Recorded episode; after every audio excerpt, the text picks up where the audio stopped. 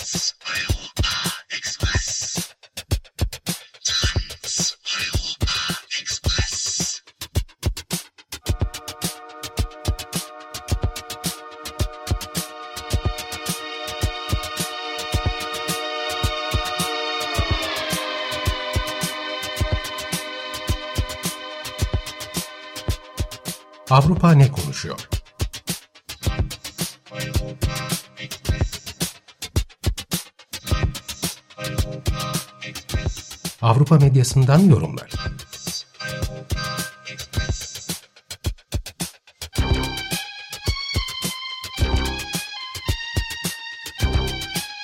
Hazırlayan ve sunan Tuğba Tekerek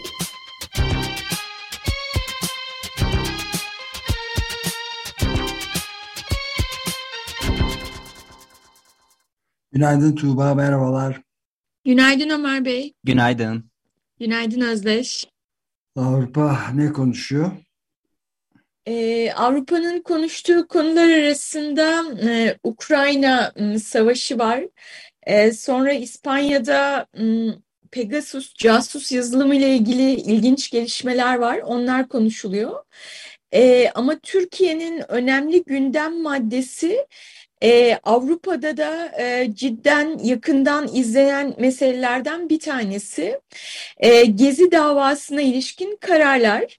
E, Eurotopics'te Avrupa'nın 29 ülkesinden derlediğimiz yorumlarda e, bu Gezi davası kararları, Osman Kavala'ya ilişkin e, verilen ağırlaştırılmış e, müebbet e, cezası da yer alıyor. E, bunu Avrupa medyası iki noktada takip ediyor aslında. Birincisi hani Türkiye'de hukuk ve demokrasinin halini göstermesi açısından e, yorumlanıyor. İkinci olarak da e, Türkiye'nin ahim kararını uygulamıyor olması ve dolayısıyla Türkiye'nin Avrupa Birliği ile ilişkisi e, açısından e, dikkatle takip ediliyor. E, bir İsviçre medyasından bir örnek aktarayım. Neue Zürcher Zeitung gazetesindeki yorumcu e, bu verilen cezanın e, adeta e, e, yargının e, hukukla dalga geçmesi olduğunu söylüyor. E, şöyle bir yorum var. Hükümeti devirmeye Osman Kavala'nın hükümeti devirmeye çalıştığı suçlaması suçlaması kanıtlanamadığı gibi aynı zamanda saçma. Öte yandan karar 2019 sonunda Kavala'nın tutukluluğunu hukuka aykırı bularak bağlayıcı bir kararla serbest bırakılmasını isteyen Avrupa İnsan Hakları Mahkemesi'ne karşı alenen hakaret. Ayrıca e, Kavala aleyhine e, açılan davadaki aşırı saçmalıklar ortada olsa da bu münferit bir vaka da değil. Temmuz 2006'daki darbe girişiminden bu yana Erdoğan hoşuna gitmeyen on binlerce subayın, devlet memurunun, savcının hukukun te en temel ilkeleri hiçe sayılarak uzun hapis cezalarına çarptırılmasına sağladı şeklinde bir yorum var mesela Neue Zürcher Zeitung'dan. E, biz Eurotopics olarak Avrupa'nın işte farklı ülkelerinde hangi gündemler var ve bunlar nasıl tartışılıyor diye işte beş e, e, bunları toplayıp beş farklı dilde yayınlıyoruz farklı dillere çevirdikten sonra. Şimdi Türkiye'deki tartışmaları da, Türkiye'deki yorumları da e, işte farklı dillere çeviriyoruz. T24'ten Talat Kırış'ın bir yorumu var. İşte herkes gezide olduğunu kendisine ihbar etmeli şeklinde bir yorumu vardı. Mesela o da aktardığımız, Türkiye'den aktardığımız yorumlardan bir tanesi. Aynı zamanda Star gazetesinden Fadime Özkan'ın bir yorumu da var bu Gezi davası kararları ile ilgili e, Avrupa medyasından değil ama Türkiye medyasından e, ilginç bir tırnak içinde ilginç bir yorum olduğu için aktarmak istiyorum. Fadime Özkan bu dava ile bu dava kararı ile ilgili şöyle diyor. Yer altında gizli ellerce oluşturulan ittifak Gezi'de 17-25 Aralık operasyonlarında Kobani kalkışmasında ve nihayet 15 Temmuz darbe girişiminde işbirliği yaptı. Şükür ki beceremediler. Erdoğan'ın yönetiminde devlet millet iradesi hukuktan ayrılmadan hepsinin defterini dürdü. Fadime Özkan'ın yorumu da bu. Biz e, bu yorumları da işte diğer dillere çevirip Avrupa'ya aktarıyoruz. Evet, Fadime Özkan'ın yazısında e, Ukrayna e, saldırısındaki rolü hakkında da bahis var mı Osman Kavala ve arkadaşlarına? Hmm, yok, ona değinmemiş. Eksik bırakmış o zaman herhalde. evet. Evet yani BBC'de de BBC Türkçe'de Osman Kavala'nın ve Gezi Parkı davasının kararlarının Türkiye'nin Batı ile ilişkilerini nasıl etkileyeceği konusunda ayrıntılı bir e, inceleme de var ve yani başta Avrupa Konseyi olmak üzere hem Avrupa Birliği'nde hem Amerika Birleşik Devletleri ile ilişkilerinde olumsuz etkileri olacağı Ukrayna Savaşı nedeniyle de stratejik görünürlüğü artmış olan Türkiye'nin uzun vadeli rolüne gölge düşürdüğü yolunda değerlendirmeler yapılıyormuş. İşte bu F-16 uçaklarının satışı meselesi, vize, Avrupa Birliği'nde vize serbestisi sürecini büyük ölçüde zorlaşacağı öngörülüyor. Ve Avrupa Konseyi'nde Türkiye'nin üyeliğinin de düşürülmesine geçici olarak ya da işte evet geçici olarak düşürülmesine kadar sonuçlara yol açabileceği yolunda epey yoruma yer vermiş bir analiz, birleşik analiz var. Evet. Evet. Evet. Ee, Avrupa'da dediğim gibi Türkiye'den gizli davası kararları takip ediliyor. Ee, ama e, pek tabii ki ana gündem e, Ukrayna, Rusya'nın e, Ukrayna'daki işgali, saldırısı. E, Paskalya dönemiydi. E, Paskalya döneminde Rusya'nın saldırılarının durabileceğine ilişkin bir beklenti vardı. E, ama durmadı. E, bu da e, köşelerde yorumlanan meselelerden bir tanesi. İşte Putin'in Paskalya döneminde de e, diğer zamanlarda da sıklıkla Ortodoks Kilisesi'ni ziyaret ettiği ama Paskalya döneminde bir de e, savaşa ara verilmediği mesela değinilen konulardan bir tanesi oldu. E, öte yandan... E, Rusya e, Bulgaristan ve Polonya'ya gaz akışını durdurdu. Ödemelerini rubleyle yapmadıklarını gerekçe göstererek e, onlar da diyorlar ki hayır yani sözleşmeye göre bizim rubleyle vermek gibi bir zorunluluğumuz yok diyor. E, hani bunun ardından e, hani özellikle Polonya mesela son derece Rusya karşıtı bir e, politika izliyor. Oradaki hava nedir e, diye onu yansıtmak açısından Polonya'dan Politika gazetesinden yorum aktarayım. Şöyle deniyor. E, e bu, bu sözleşme zaten yıl sonunda sona erecektir Rusya ile yaptığımız gaz anlaşması. Ruslar bu süreci hızlandırmış oldu seçeneklerimiz arttı. Neredeyse eksiksiz bir doğalgaz altyapımız olduğu söylenebilir. Litva, Litvanya, Slovakya, Çekya ve Almanya gibi başka ülkelerden de doğalgaz ithal edebiliriz. Hali hazırda ABD ve Katar'dan e, LNG, sıvılaştırılmış doğalgaz ithal ediliyor, ediyoruz. Kısa süre içinde Norveç'ten uzanan Baltık boru hattı da bitmiş olacak. Putin bizi korkutmaya çalışabilir ama yanıtımız tek kelime korkmuyor görmüyoruz. Ee, yani Rusya'nın bu doğal gazı kesmesi Avrupa'daki bu şeyi direnci e, nasıl etkileyecek e, diye merak konusu meselelerden bir tanesi.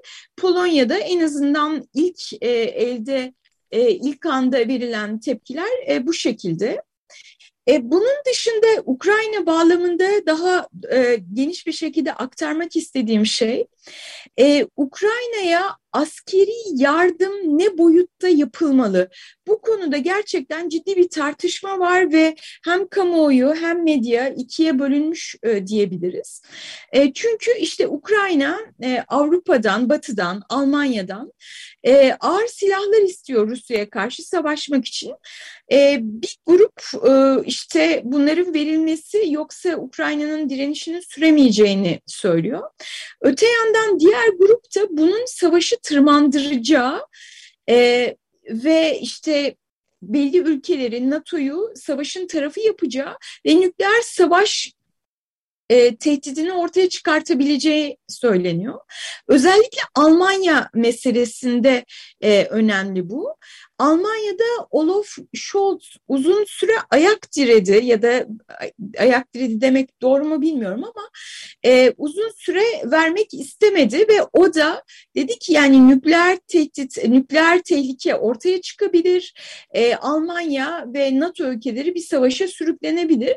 Ama buna karşı e, işte birlikte koalisyonda oldukları Hür Demokrat Parti liberaller ve Yeşiller Ukrayna'ya silah sevkiyatı yapılması ve bu o ağır silahların e, verilmesini istiyordu. E, neticede e, Amerika e, Almanya'daki hava üstünde e, bu konuyu görüşmek üzere 40 ülkeyi çağırdı e, salı günü ve salı günü o toplantıdan sonra Almanya'da e, istenen e, bu uçak savar tanklarının e, gönderilmesi konusunda yeşil e, ışık yaktı. Hükümet tamam gönderiyoruz dedi. Bu sanıyorum parlamentoda onaylanacak ve sonrasında gönderilecek.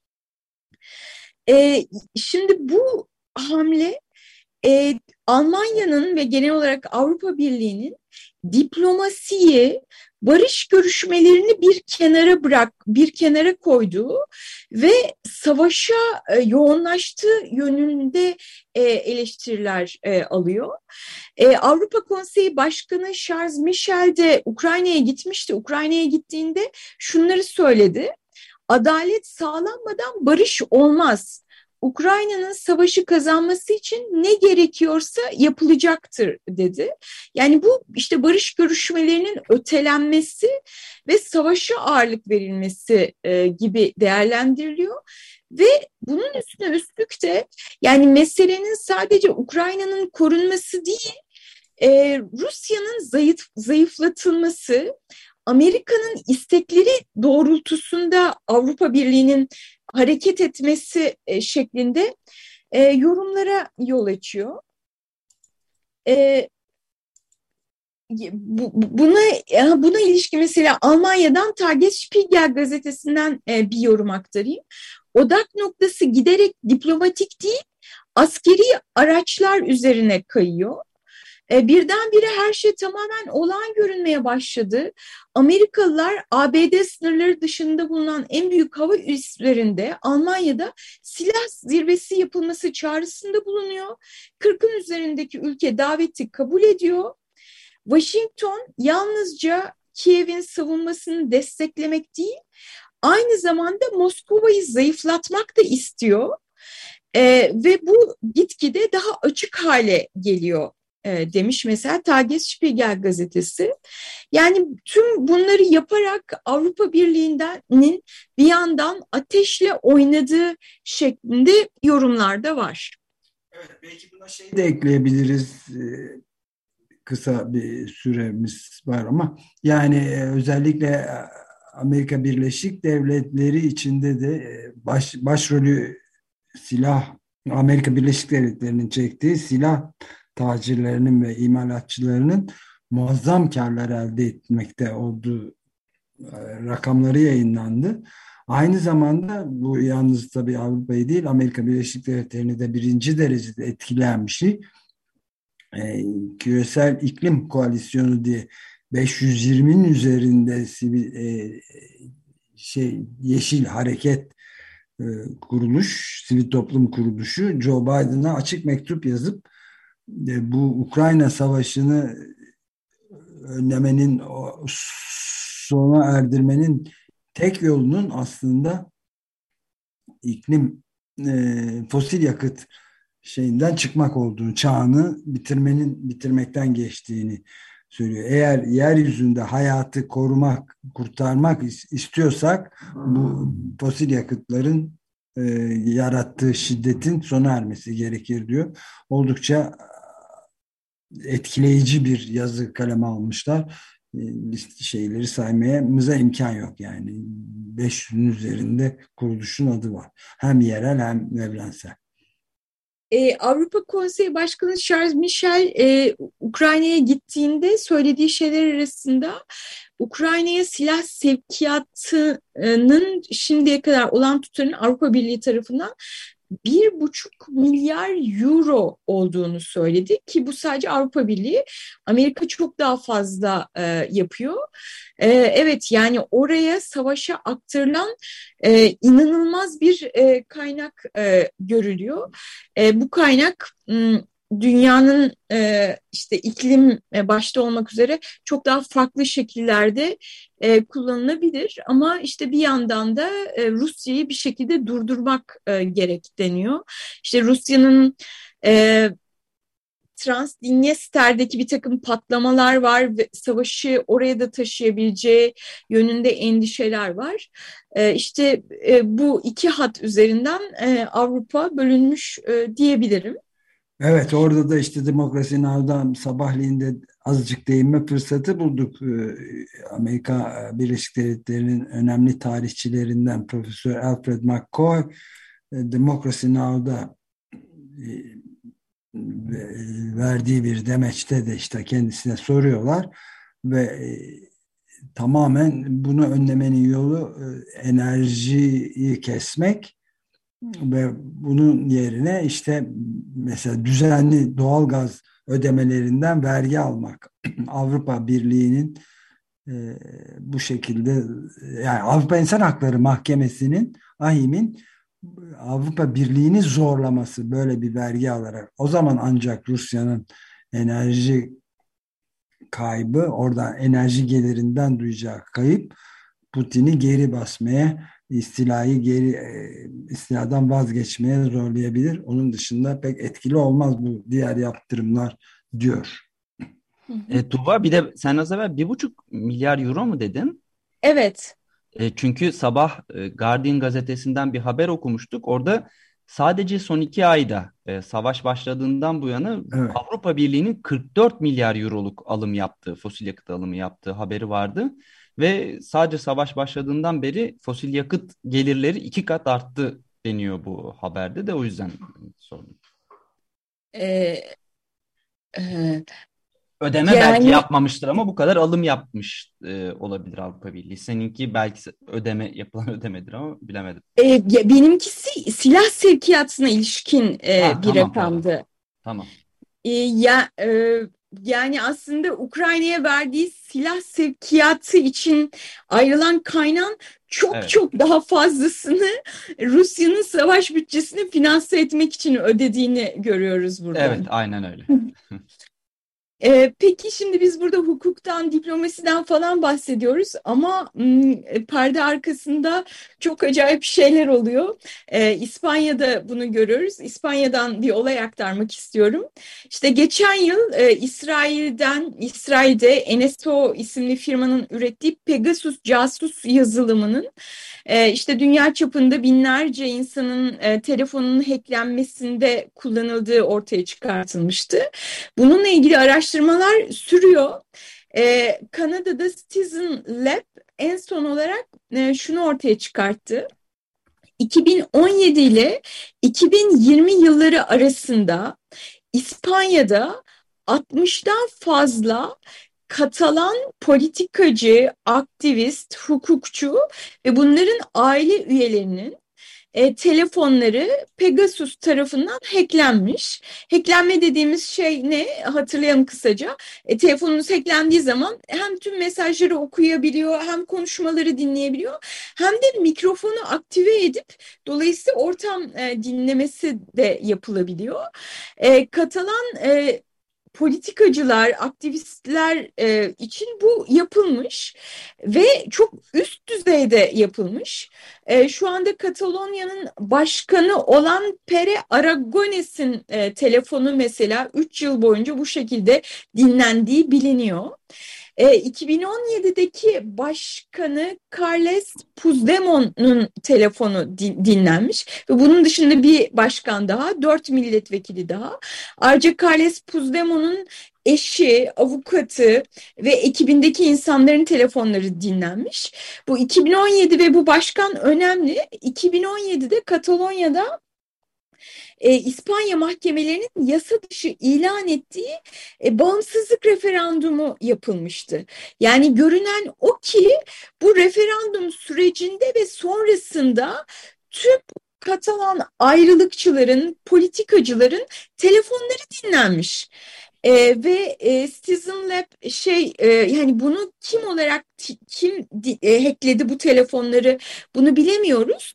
E, ama dolaylı kanıtlar İspanyol otoritelerine işaret ediyor. Yani hükümetine e, işaret ediyor diyor. E, şimdi e, hükümet de diyor ki yo bizim bu konuyla bir alakamız yok biz hiçbir şey yapmadık. Hani bir soruşturma e, açıyoruz ve bu işte yargı soruşturma açıyor ve biz burada tam işbirliği halinde olacağız ve bildiğimiz her şeyi anlatacağız falan diyor. E, hükümet dinlemediyse o zaman hani polis mi dinledi, istihbarat mı dinledi? Ama birileri dinlemiş kesin olarak. E, bu konuda El Periodica de Catalunya'dan bir yorum aktarayım. Şöyle diyor yorumcu, yasal enstrümanlar suç şüphesi teşkil eden davranışları izlemek için vardır. Muhalefeti izlemek için değil. Eğer hükümet bu işe dahil olduysa kötü, e, dahil olmak varsa daha da kötü bu hükümetin kendi kurumları üzerinde kontrolü olmadığını gösterir diyor. Yani burada şey sorusu ortaya çıkıyor. Acaba İspanya istihbaratı e, hükümetten habersiz olarak, gizli olarak mı dinliyor e, sorusu ortaya çıkıyor. E, e, Katalonya'nın şu anki başkanı şey diyor yani 60 en az 63 kişi dinlenmiş. Hani bu tek kişinin yapacağı bir şey değil. Bunun için hani büyük bir sistem e, kurulmuş olması lazım diyor. Bir buna işaret ediyor. Bir de e, şunu söylüyor yani bugün Pegasus ortadan kalksa bile yeni bir yazılım bunun yerini kolayca alabilir e, diyor.